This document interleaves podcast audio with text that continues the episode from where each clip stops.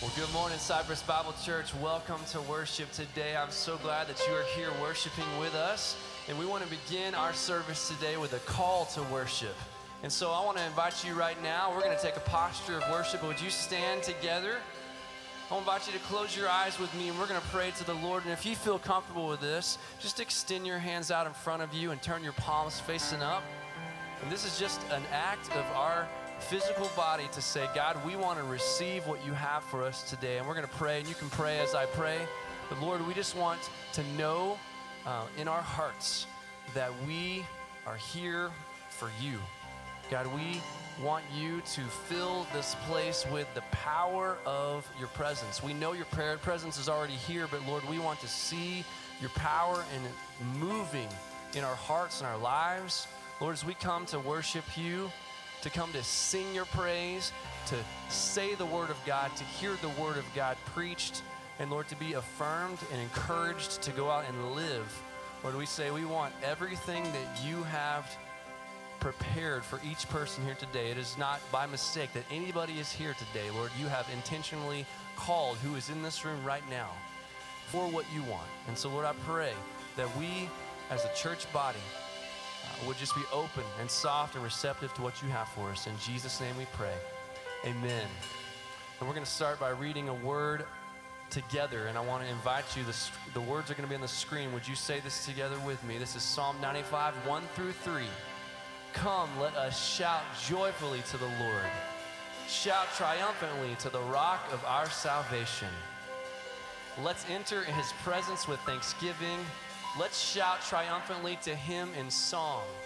For the Lord is a great God, a great King above all gods. Amen. Let's get our hands together and let's worship the Lord.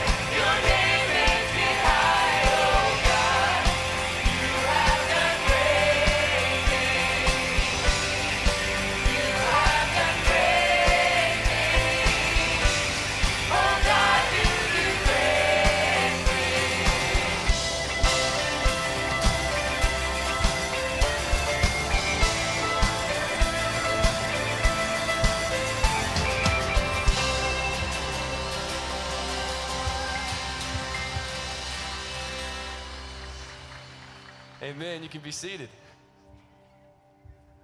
Came up a little too fast. We're in church. We should be excited. Amen. Amen. Good morning, CBC. Grace and peace to all of y'all here today. And to all of you watching online, it's a privilege to worship a great God together. My name is Jonathan Chang, and I'm one of the pastors on staff here at CBC. And I just wanted to say you are so welcome here. Wherever you are in your journey of becoming more like Jesus, we want you to know that you are welcome here. If this is your first time here or you are new to CBC, if you look on the back of the pews, there is a QR code that you can scan or take a picture of, and it'll bring up a form, and through that, you can get whatever information you might need to help you learn more about CBC, and we encourage you to do that. Here at CBC, we place an emphasis on four things. Number one, we gather together. We gather together as a church family on a regular basis. Number two, we grow together. We connect and grow with others in our small groups on a regular basis. Number three, we go together. We look to take the message and hope of Jesus wherever we are on a regular basis. Number four, we serve together. We strengthen our church family using our gifts and talents in order to serve one another on a regular basis. And if you are wanting to know about these four emphases even more, we have kiosks out in the foyer that can give you information. Next thing we do, we are beginning our CBC 101 class because if you are wanting to learn more about our church, to understand how we desire into living into God's will as a church family, this is the place to go. And it begins today at the 11 o'clock hour. Well, I'm in here. Guess what? You can go next week when it continues. If you are interested in joining the class or being a participant to learn more about what CBC is, who we are, and how you can engage fully into this church family, you can either go and register online or you can just call the church office. And if you still want to just go, you can just show up. It's okay. Today, my friend Pastor Dave Munsinger is going to be bringing us a message from John about an encounter a woman had with Jesus at the well. And we're going to learn how Jesus knows us through this story. And next week, we will begin a six week series entitled Lessons from the Last Supper. And we will see how Jesus interacted with his disciples up until his crucifixion and resurrection in the book of John. And my good friend, also Jeremy Little, uh, one of the teachers we have here at CBC, will lead us through this series. But right now, I want to pray as we continue to worship our Lord. Father, thank you so much for this morning that we can gather as a church family to worship you because you are worthy of all praise. Lord, I pray for Dave. I pray that your spirit will flow through him and that the words that come out of him are your words and that our church family, for those here and watching online, will be encouraged and, and, and excited to continue journeying in their faith, to live out their faith because your son does know us. And so, Lord, I pray that our lives be changed. Father, our lives, I pray, are always changed when we come, after we come to church. Father, I pray right now specifically also for what's going on between Russia and Ukraine. Lord, we know that you cause all things to work together for those that love you. So, Father, right now, we pray for the church in Ukraine, for the church in Russia, for those that are torn and just want to see your name proclaimed. Father, we pray for not just those churches, but for the churches around the world to rise up and to support one another. And Lord, we celebrate right now for those who are going to come to a saving faith because of what is going on. And so, Lord, may we persevere together and choose to focus on your goodness in all things. And it's in your Son's name we pray. Amen. Thank you, Pastor Chang. Church, how many of you remember that old song? Count your blessings, name them one by one. Any little raise of hands? Okay, more than I thought. Okay, that's good. We're not going to sing that this morning. But I was thinking about that this that song uh, just as um, Pastor Chang was uh, sharing all that God is doing here, and I always want to remember to count our blessings. I think that's important to remember how God has blessed us. In fact, there's some scripture in Psalms that reminds us to do this. But you have also got an incredible group of pastors and even some lay people who have been preaching the Word of God. Pastor Chang, Pastor Tony last week, Pastor Dave this week, Jeremy Little coming up in a few weeks. We just want to celebrate and thank the Lord that He has continued to provide wonderful teaching from the Word of God with the people that He has called here. Can you celebrate that with me together? Let's praise God with a clap and a shout of praise. Well, I'm so glad you came to worship today. Our focus is what all these pastors have been focusing on, and even what I know today, Pastor Dave is, is speaking about, and that's, that's Jesus and his encounter with us. And right now, we have a privilege to encounter Christ to sing our praise to Him and also identify with the truth of what we are saying.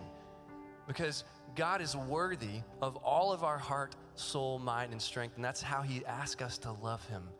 And so I just invite you when we're singing, this is one way, it's not the only way, but this is one way that we can express our love to the Lord. And let me invite you to express your love to the Lord as you sing these songs, as you identify with this truth, and as you praise God for who He is and what He has done. Would you stand together with us? Let's continue to worship and sing about God and remember that He is our victory and He fights the battle.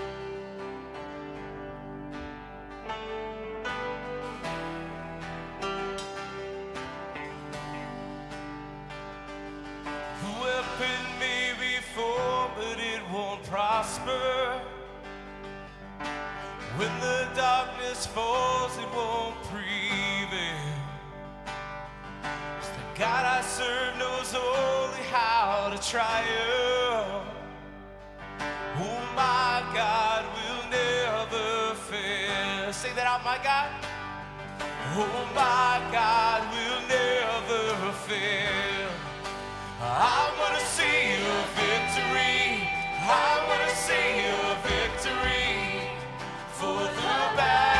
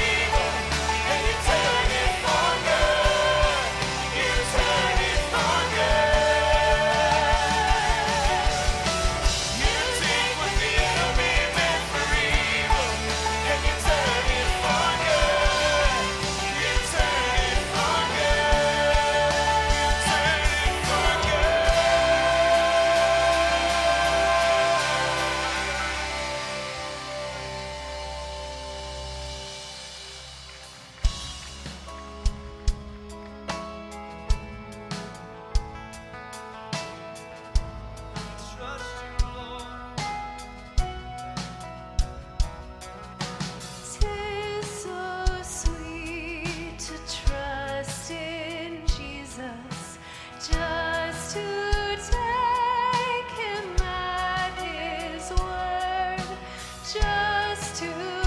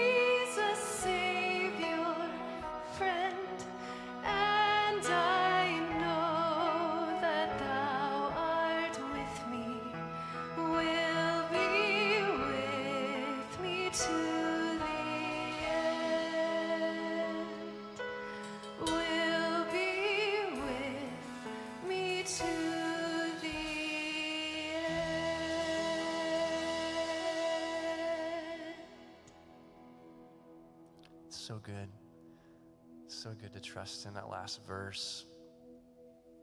Just remembering, it says, I'm so glad I learned to trust him. Isn't it a process? That each day we figure out a little bit more that we can trust him. I just want to invite you to close your eyes for just a moment and take a look inside. Because there may be some things today that God might bring up. Maybe there's some areas where you're not trusting or you learn to trust, but then maybe you felt like God let you down. And we've said this before, but God's a big enough God to handle your emotions, handle your disappointments, even handle your blame. Because ultimately, we, we have to believe that God is good and that His goodness extends to us, and that the things, the circumstances, the, the trials, the hurts, the pains, the good, the praises, the mountaintops, the peaks, all those things work together for good, for His purpose in your life. And when you're going through those really hard times, it's so hard to remember that. But it doesn't change the truth. Heard someone say just the other day when it's your truth, it keeps you in a place that's real comfortable and a place that you can define what the boundaries are. But when it is the truth, well, that calls you to change. That calls you to come outside of where you're in your comfort zone into a place where God might be leading you. So, where in your heart are there places where you haven't fully trusted? Or maybe you trusted a little bit, but you took some back.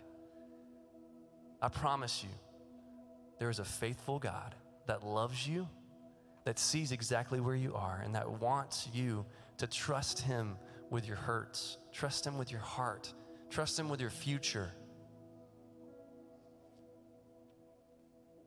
And if God's leading you right now, just take a moment and confess Lord, here's where I'm not trusting you, and I want to trust you more. I want to learn to trust you more.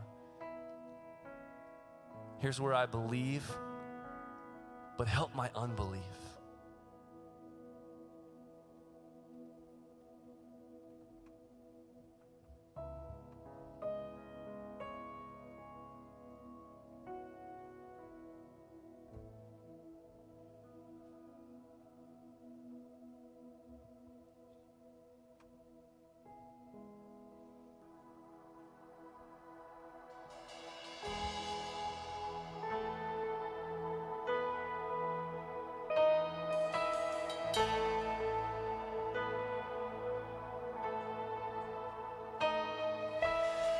Just want to speak the name of Jesus over every heart and every mind.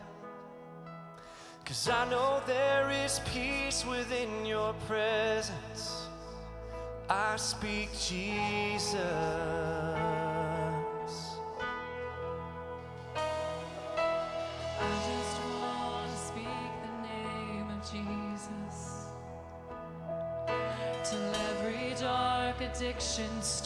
To break.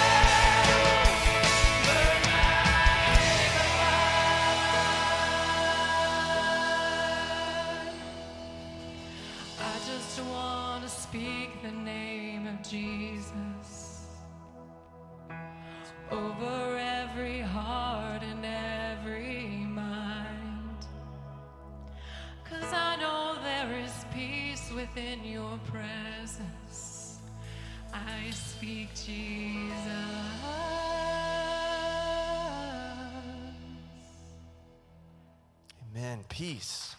Yes.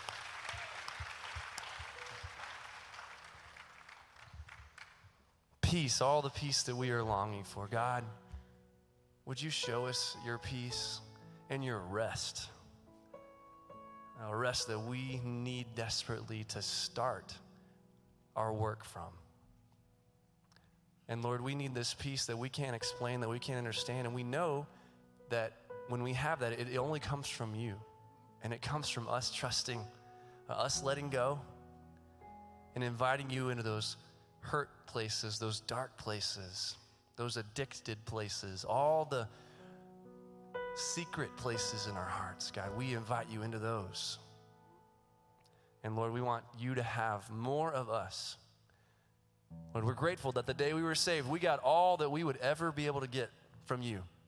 And Lord, now we're in the process of just giving ourselves back over to you and more and more of ourselves over to you, God. So, Lord, hear the cries of your people.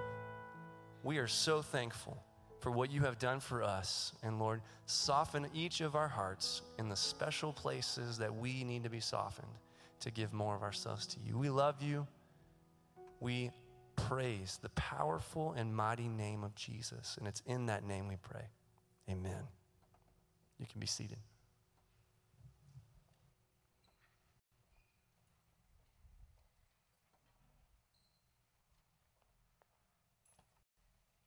Well, good morning, Cypress Bible Church. It's good to be with you today. Today, we're going to be taking a look at the longest dialogue Jesus has in all the Gospels with this Samaritan woman at Jacob's well.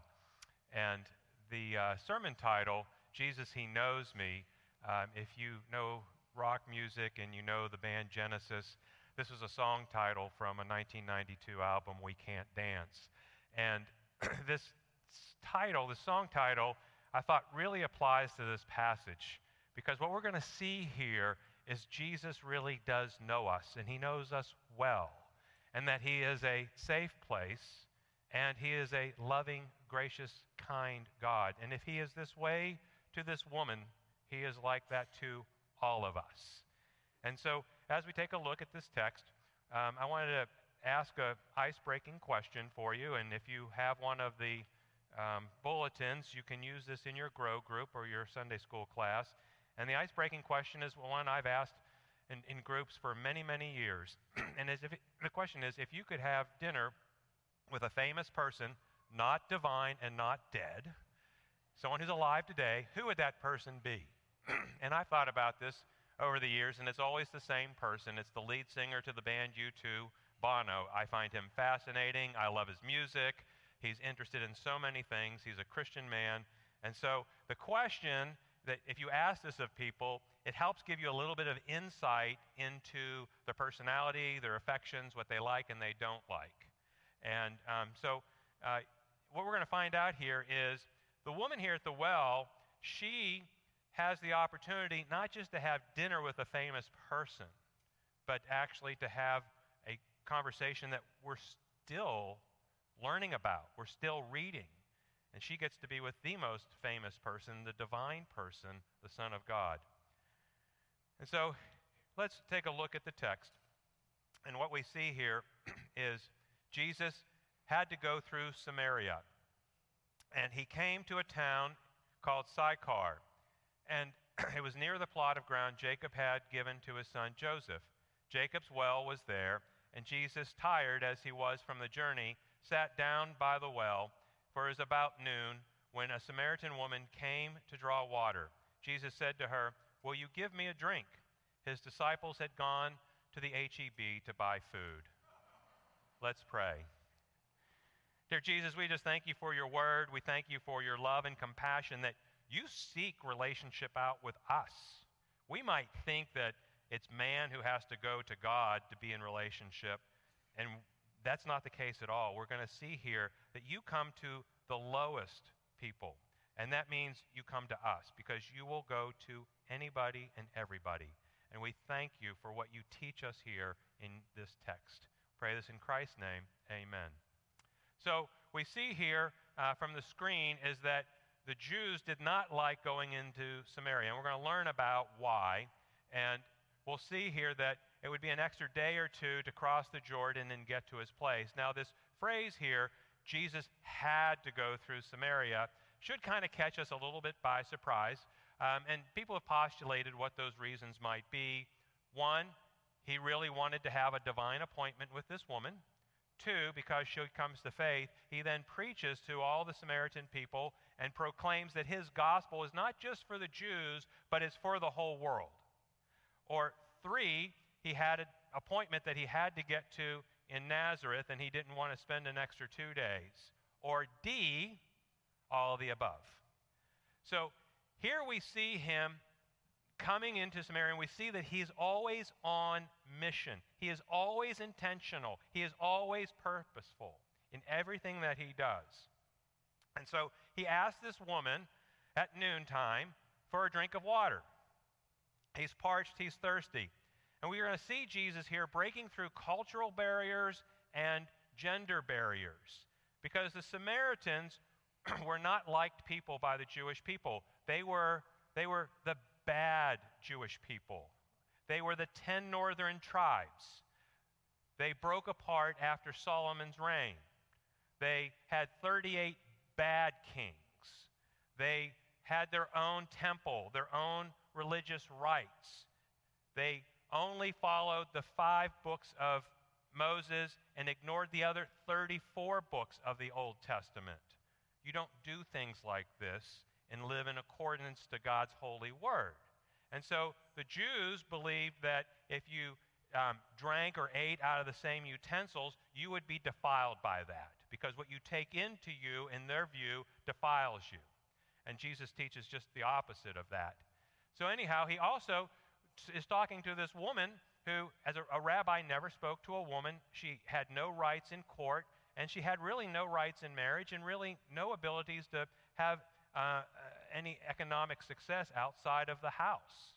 And so he is breaking all the norms. And you can see there in the photo, uh, that's a photo from about 1870. That's actually Jacob's well. It's still there today. It's been there for 4,000 years. The water is still cold, and you can draw from it. And so, even in this day and age, the Samaritans had a lot of national pride. They had this pride, and you see, this is Jacob's well, and it was given to him or he gave it to Joseph, his son. And so they have all of this nationalistic pride. Samaria was not a wealthy place in comparison to the Jews in the south around Jerusalem. And so they had their own pride. And, and, and so you'll see here that the woman refers to, you know, being from Samaria, and she has her own national pride, and the Jews have their own pride. And we see this stuff going on still to this day, right? People are still proud about their identities, proud about their ethnic groups, whatever it may be, and it causes barriers for relationship, it causes barriers for the gospel. And just a, a humorous side note on it I'm, I'm part of this Spring Klein sort of next door sort of thing. And so, if you haven't noticed, lots of people are moving to Texas from other parts of the country. And so, they're always asking. So, one woman says, I'm moving from New Jersey. What's something I should know about Texas before I move there? And I was like, oh, softball here. I just wrote, Remember the Alamo. Adopt our way of life. So, Texas is a state of mind. So, the dialogue continues. The Samaritan woman responds to his request You are a Jew, and I am a Samaritan woman. How can you ask me for a drink? For Jews do not associate with Samaritans. Jesus answered, If you knew the gift of God and who it is that asks you for a drink, you would have asked him, and he would have given you living water. Now, her response here to his kindness, he's kindly asking for water. He is clearly parched. Um, and her response is to be defensive. She is not used to anyone talking to her, let alone someone who might be a rabbi from Jerusalem. And a few things that we should know about this is the nature of thirst. You know, we live in a day and age where we carry around, you know, 32 ounces of water with us wherever we go. But this is a dry, arid place. People are regularly thirsty. So think about going out on a summer day in Houston and jogging five miles. You would be really thirsty. And the interesting thing about thirst is when you get dehydrated and you drink water, it actually tastes sweet. And we see this illustration all throughout the Old Testament as the deer pants for flowing, living streams, so, my, so pants my soul for you, O God. My soul thirsts for you, for the living God. So there's always this metaphor that as you thirst for things, you should be thirsting for the things of God, not for the waters of this life, but the water of eternal life, the water of God's presence. And so he is appealing to her for this, and he is saying, I am the gift of God. Yes, Jesus is God's gift to the world, and that should kind of humble you because you're not. And that's a lot of our problems in life as we go through life thinking, well, I'm God's gift to life, to this world, and everybody should kind of just like what I say and do and go along with my ways. And that gets us into a lot of trouble. But no, Jesus is saying here, I am the gift of God, but he's actually saying something much more. Right? We see from Romans chapter 3 we are justified by his grace as a gift through the redemption that is in Christ Jesus. So salvation is a gift. Jesus is God's gift to the world. And so he is saying this, and he is saying this in a way of kind of disclosing himself. And he is making himself vulnerable. So if you're thinking God doesn't really want to know me, and I'm not sure if I want to share thoughts and feelings with him, he, he is full disclosure. He's like, Here I am. So she then responds back. She says, Sir, you have nothing to draw with, the well's deep. Where can you get this living water? Are you greater than our father Jacob, who gave us the well and drank from it himself, as did also his sons and his livestock? Jesus answered, Everyone who drinks this water will be thirsty again, but whoever drinks the water I give them will never thirst. Indeed, the water I give them will become in them a spring of water welling up to eternal life. And so he's, he's pointing to the nature of relationship with God. Now, her response here um, has moved from being defensive to really sarcastic, right? You, you, you don't even have anything to dwell from, you know, draw the water from. And getting the water from this well is an arduous task. It, it's 100 feet down. The bucket that the water gets put in when it's full weighs 40 pounds, and you have to pull it up that rope. So imagine pulling up that bucket 40 pounds 100 feet using a rope to do so. And so he doesn't even have a cup with him or anything, and so she's being somewhat sarcastic with him at this point. She's not really seeing him for who he really is. And notice they've totally forgotten that he's, he's wanting water. They're just having a conversation here. And that's one of the wonderful things about this discourse. Now, when it comes to water in Israel, there's three ways that you could get water. There's a cistern, which is like a barrel that has the runoff from your roof, or maybe a pond. Well, those things can be con- contaminated, and that's the least desirable water, and you might add wine to that so the alcohol will kill the bacteria. The second favorite, the second type of water, which is this, is a well water, and this is a very good water, um, and, and so that was more preferable, but still a well could become contaminated. It, it might not be always cold. The number one preferred form of water was, you know, the water that bubbles up from a stream, flowing, running water. It doesn't become contaminated, it's pure. You know, one of the things, if you have a fountainhead, a, a spring coming up out of the ground, I've known people who bought land and they wanted to put their house on that plot of land and they found out, oh, you've got a, you got a little um, stream coming up out of the ground and they've had to replace their, their home on a different part because you can't stop flowing water coming out of the ground. You can redirect it, but it won't stop. And so he is comparing this to how God's Spirit is when God comes into your life, into your heart. And three chapters later in chapter 7, he says, If anyone thirsts, let him come to me and drink. Whoever believes in me, out of his heart will flow rivers of living water. Now, if you like the movie Waterboy, Bobby Boucher said, Now that's what I call some high quality H2O. But here's the thing that Jesus is also getting at is as human beings, we get thirsty for things. We're unsatisfied. Everyone feels what philosophers call an existential angst that life just isn't right, it's not perfect, and I got to do something to kind of satisfy my needs. That's why we like to eat chocolate, and, and that's why we like to go on vacations. That's why we, we like to prove ourselves in the world. We, we got to satisfy ourselves. Our longings are deeper than just for food and thirst. We have a deeper longing in us. And so he's getting to this is that the more you pursue the things of this world to satisfy that inner unsatisfaction that you have, it will only make you thirstier. That if you go after the things of this world, it will be like salt water to you. It will only drive you to be even more thirsty. And so she then responds to him, this time with intrigue. She's gone from defensiveness to sarcasm now to intrigue. She says, Sir, give me this water so that I won't get thirsty and have to keep coming here to draw water. Now, what's interesting here is she is now getting some respect from her, from him, because maybe she's thinking that he's kind of like Tony Robbins.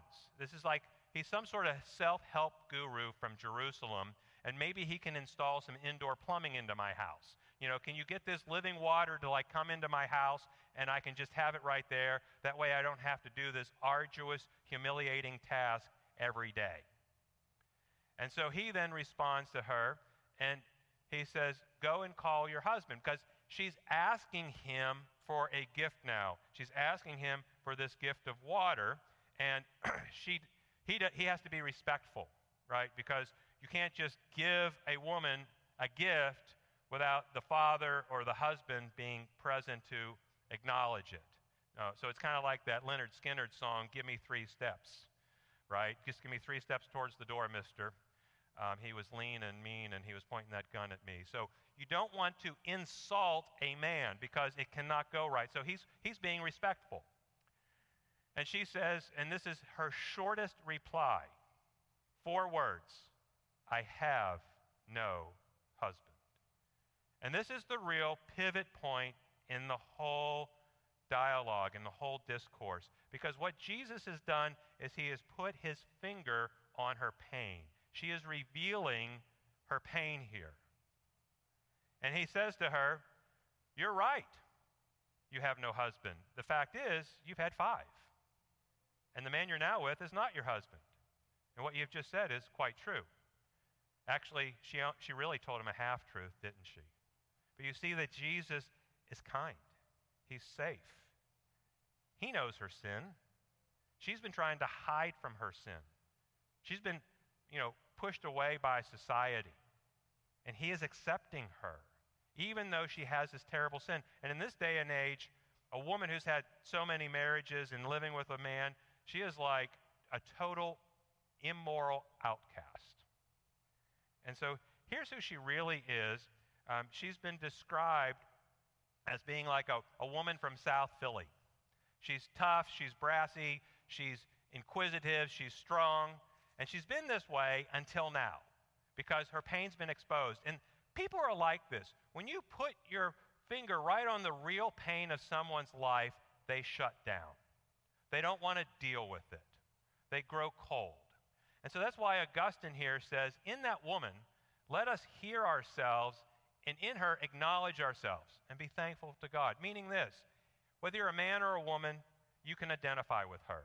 You have had heartache, you've had heartbreak, you've put your trust in the wrong things of this world, and they have condemned you. She really here could be singing from Les Mis, uh, Fantine's song, I Dreamed a Dream. I dreamed a dream when life was worth living, but then life killed the dream.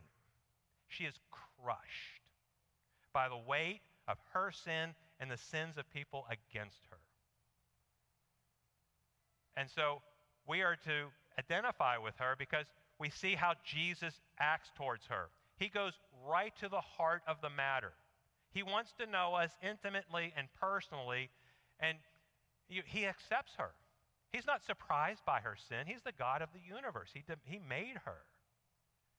Right? And the other thing is, we love John 3:16, which says, "For God so loved the world that he gave his only begotten son, that who should ever believe in him shall have eternal life and shall not perish."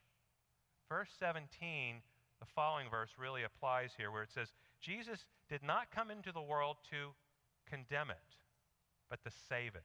You see, Jesus isn't so worried that you've committed sins. What he's more concerned about is forgiving you of your sins.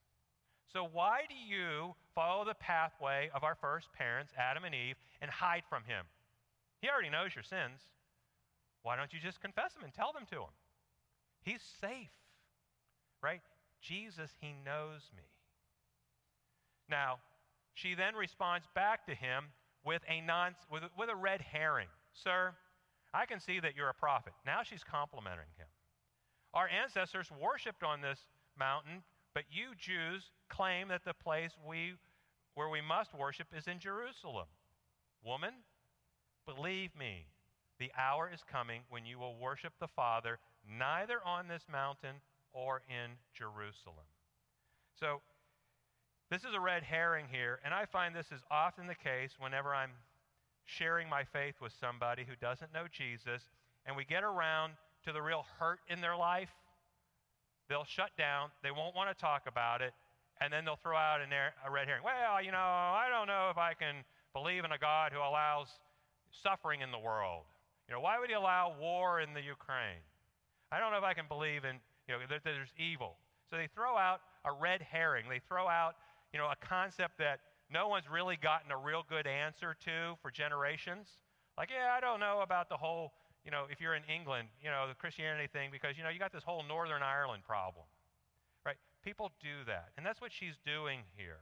But when he says the hour is coming, he means, and he, he uses this phrase multiple times, and he'll use it again in verse 23 whenever he says the hour is coming, he is referring to his cross. And that's where he will be the sacrifice of atonement for our sins. He will be the propitiation for us.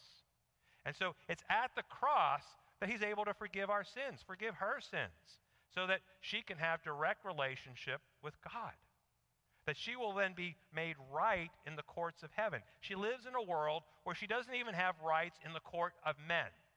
But because of Christ, she has rights and acceptance and righteousness in the courts of heaven. That is completely counterintuitive to everything that human beings understand. God's means of grace defy our logic. And so, as Romans 6 says, for the death he died, he died to sin once and for all so that the life he lives, he lives to God. So you too can consider yourself dead to sin and alive to God. That's the flowing, living water of the divine presence of God when you have your sins forgiven and you enter into relationship with Jesus. he continues on to give us God's perspective on worship. He says, You Samaritans worship what you do not know, because you're missing 34 books. We worship what we do know, for salvation is from the Jews. Yet a time is coming and has now come when the true worshippers will worship the Father in spirit and in truth. For they are the kind of worshippers the Father seeks. God is spirit, and his, worshipper, his worshippers must worship in spirit and in truth. Now, here's the best way to get your head around this. Verses 21 through 24, I once preached a 30 minute sermon on it, okay? There's a lot here. So, a bridge understanding of this passage here. Most religions of the world deal with externalities, right? Burn some incense, bow to these idols. Everything's external, right? Say these prayers five times a day. Be liturgical. You can just skate through that, and it never affects you on the inside. Jesus is saying these temples are obsolete. God does not want them, the Father does not want them, because who God is, God is both spirit and God is ultimate truth. Therefore, your worship must reflect and be reciprocal of who God is, meaning you have to worship from your spirit, your soul, the immaterial essence of your being. From deep down inside, God wants all of it. He wants your heart, He wants your mind, He wants your strength. That's the Shema from Deuteronomy 6 4. Right? And you must do that in truth. That means in honesty, not hiding your sin, not giving half truths with Him. It's being forthcoming with Him. You have to be truthful. That's the kind of worship God seeks. And it's all going to be made available to us because of the hour that's coming. He's going to the cross where He is going to break down the dividing walls and we can experience forgiveness.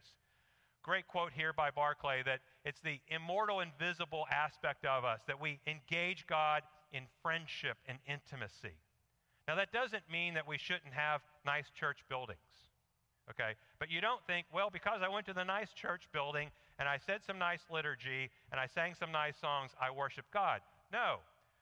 I went to church to worship the God who is both spirit and truth, and I did so in, from my spirit, from who I am from the inside, in, in vulnerability, in friendship, in, in intimacy, and I was honest before God. That's worship. The buildings and everything else only helps to foster an environment that will lead us to worship in spirit and truth.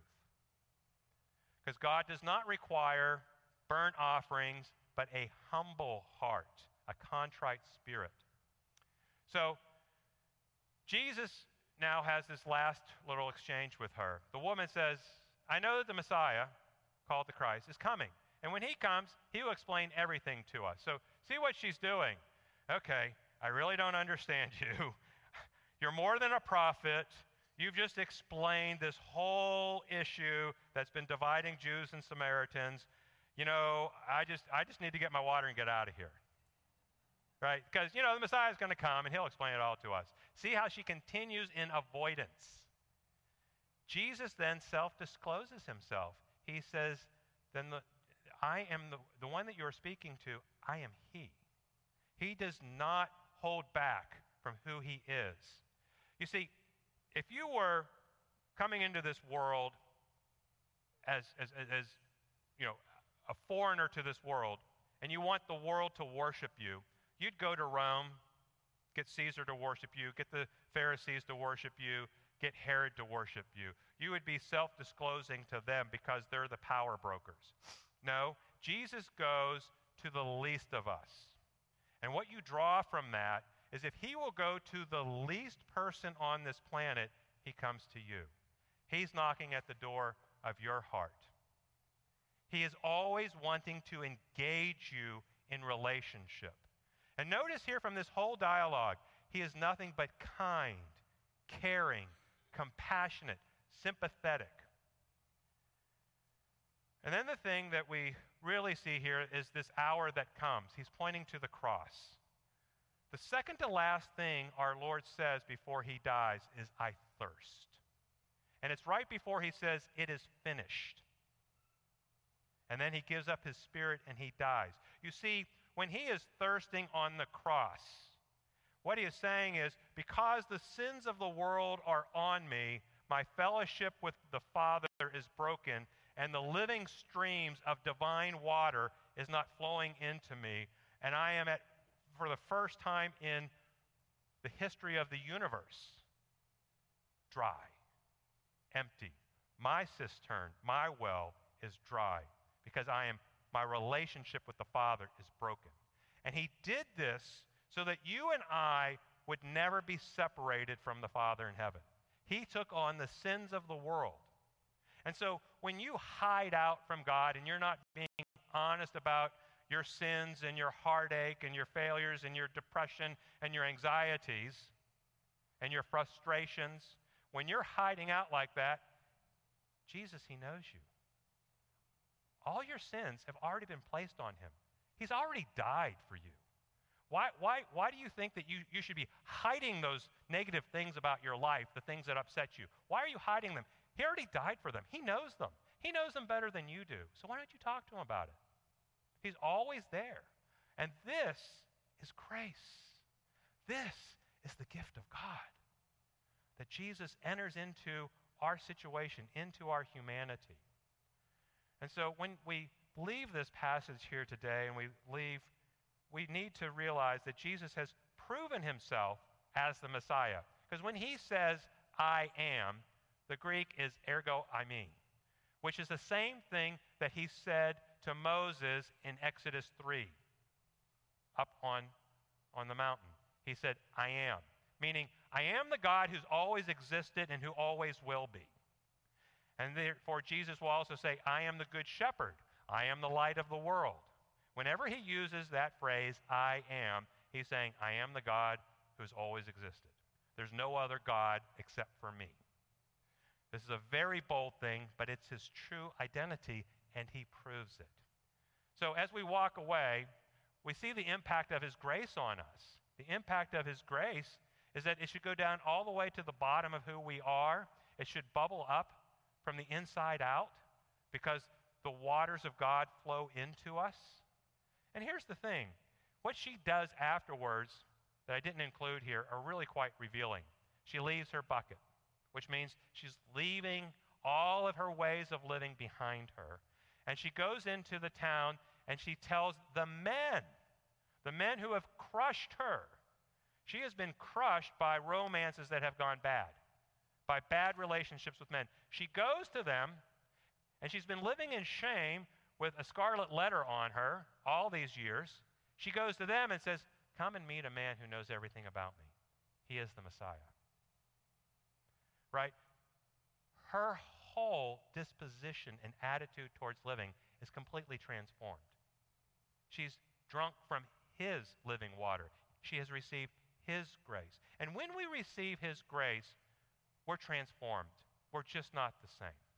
And so I'd like to say to you, if you're someone who's just investigating God, you wouldn't call yourself a believer in Christ, what I would say to you is you have probably tried out everything in this life to address your existential angst, why you're not happy, why you're not completely satisfied. Why don't you try Jesus? No, seriously.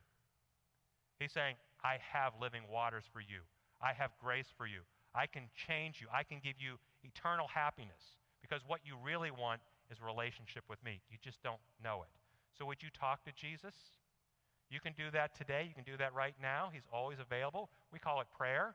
And then go read John chapter 5, and then read John chapter 6. See how the dialogue with Jesus goes. And to you who are a believer, will you just rest in his grace? Will you just be reminded that He's always kind to you? That He knows that you still sin? You don't have to hide from it. You don't have to try and do good things to prove yourself to Him. What He's doing is He's beckoning you. Just be in relationship. As we talk to Jesus, as we get to know Him every day, you know what He does? He leads us, He guides us, He fills us with His grace, and that flows out of us.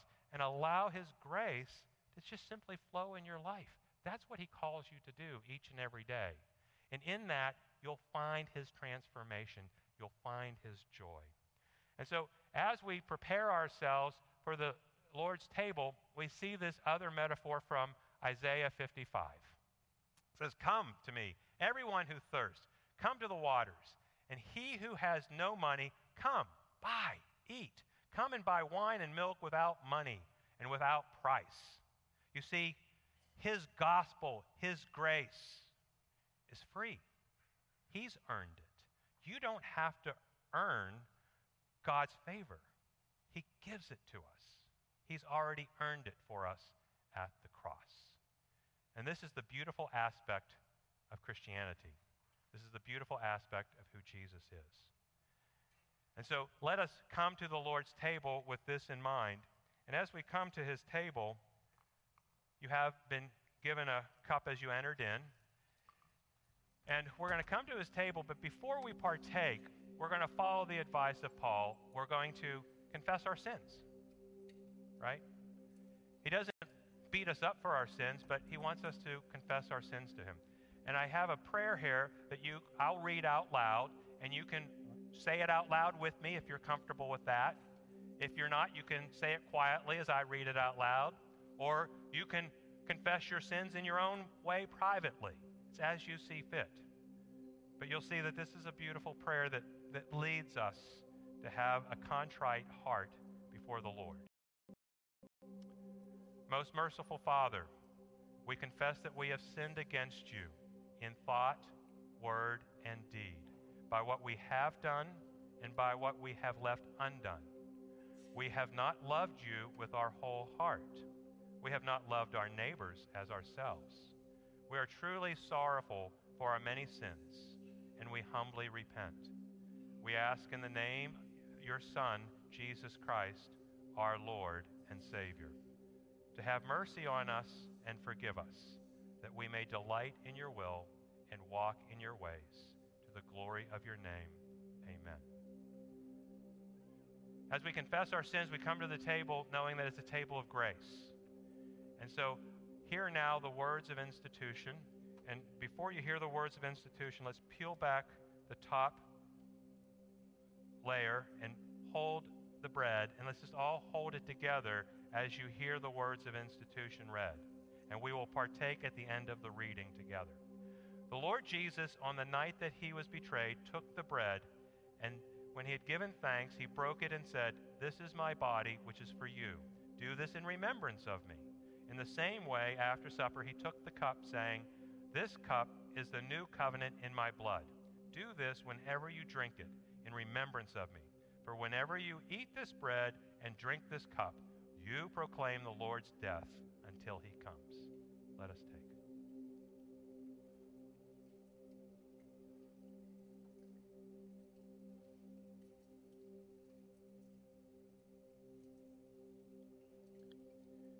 in the same way, peel back the next layer and we'll partake of the wine together, remembering that it was his blood that was shed that gives us eternal life.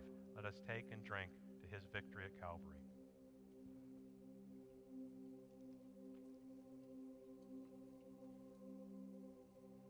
Dear Jesus, we just thank you that you went to the cross on our behalf.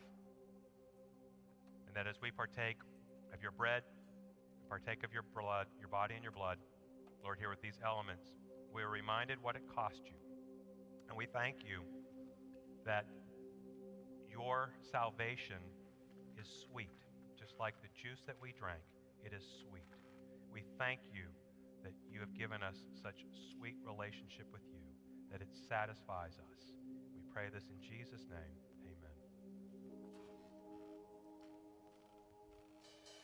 Amen.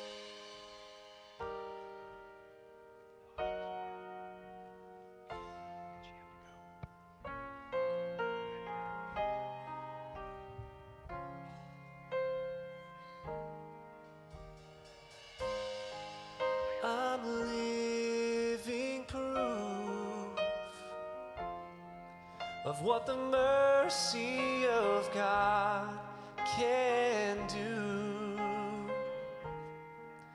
If you knew me then, you'd believe me now. He turned my whole life upside down. Took the old and he made it new. That's just what the mercy of God can do. Now I'm alive to tell the story how I've overcome. It's His goodness and mercy and the power of the blood. I'm so glad that my freedom wasn't based on what I've done, but the goodness and mercy mercy and the power of the blood.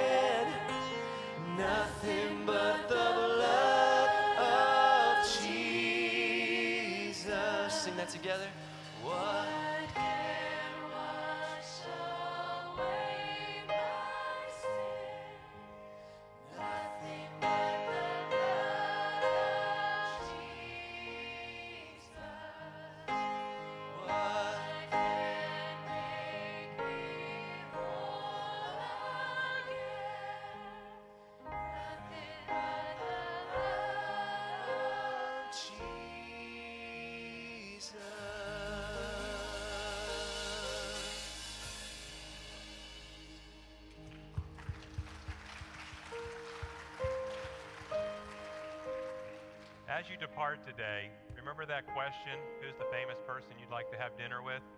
Jesus offers something so much better. You can have relationship with him continuously. And he has all the answers to your deepest problems in life. And we can see here from the passage, he's a great conversationalist. Why would you not want to be in constant conversation with the Lord Jesus? So, hear now the benediction. May the love of God the Father and the grace of the Son, the Lord Jesus Christ, be with you today and forevermore.